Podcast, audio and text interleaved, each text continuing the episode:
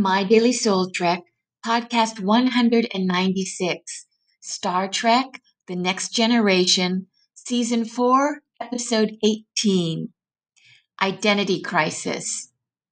Synopsis Lieutenant LaForge is infected with a parasite that reproduces by taking over the host body.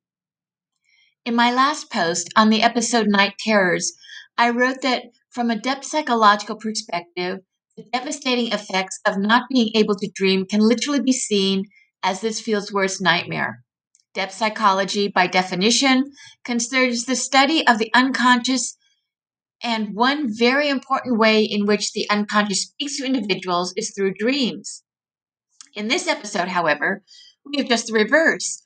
The parasite that infects Lieutenant Geordi LaForge is turning him into an alien species that is purely instinctive which in depth psychological terms means that the psyche is completely unconscious. Archetypal psychology, which is a branch of depth psychology pioneered by James Hillman, identifies different archetypes as a way to describe how the psyche functions. He sees psychology as the relationship between different archetypes within our psyche.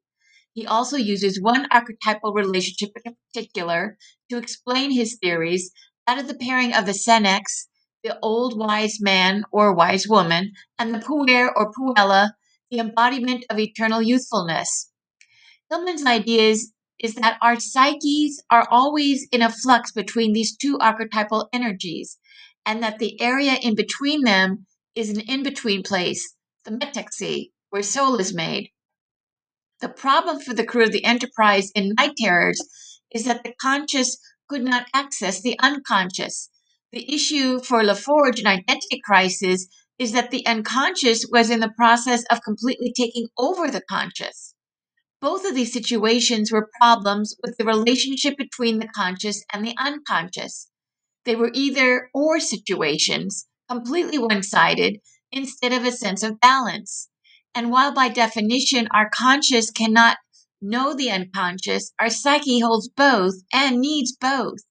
And just as it is for the relationship between the senex, or wise woman, and the puera puella, the place in between the conscious and the unconscious is where soul is made.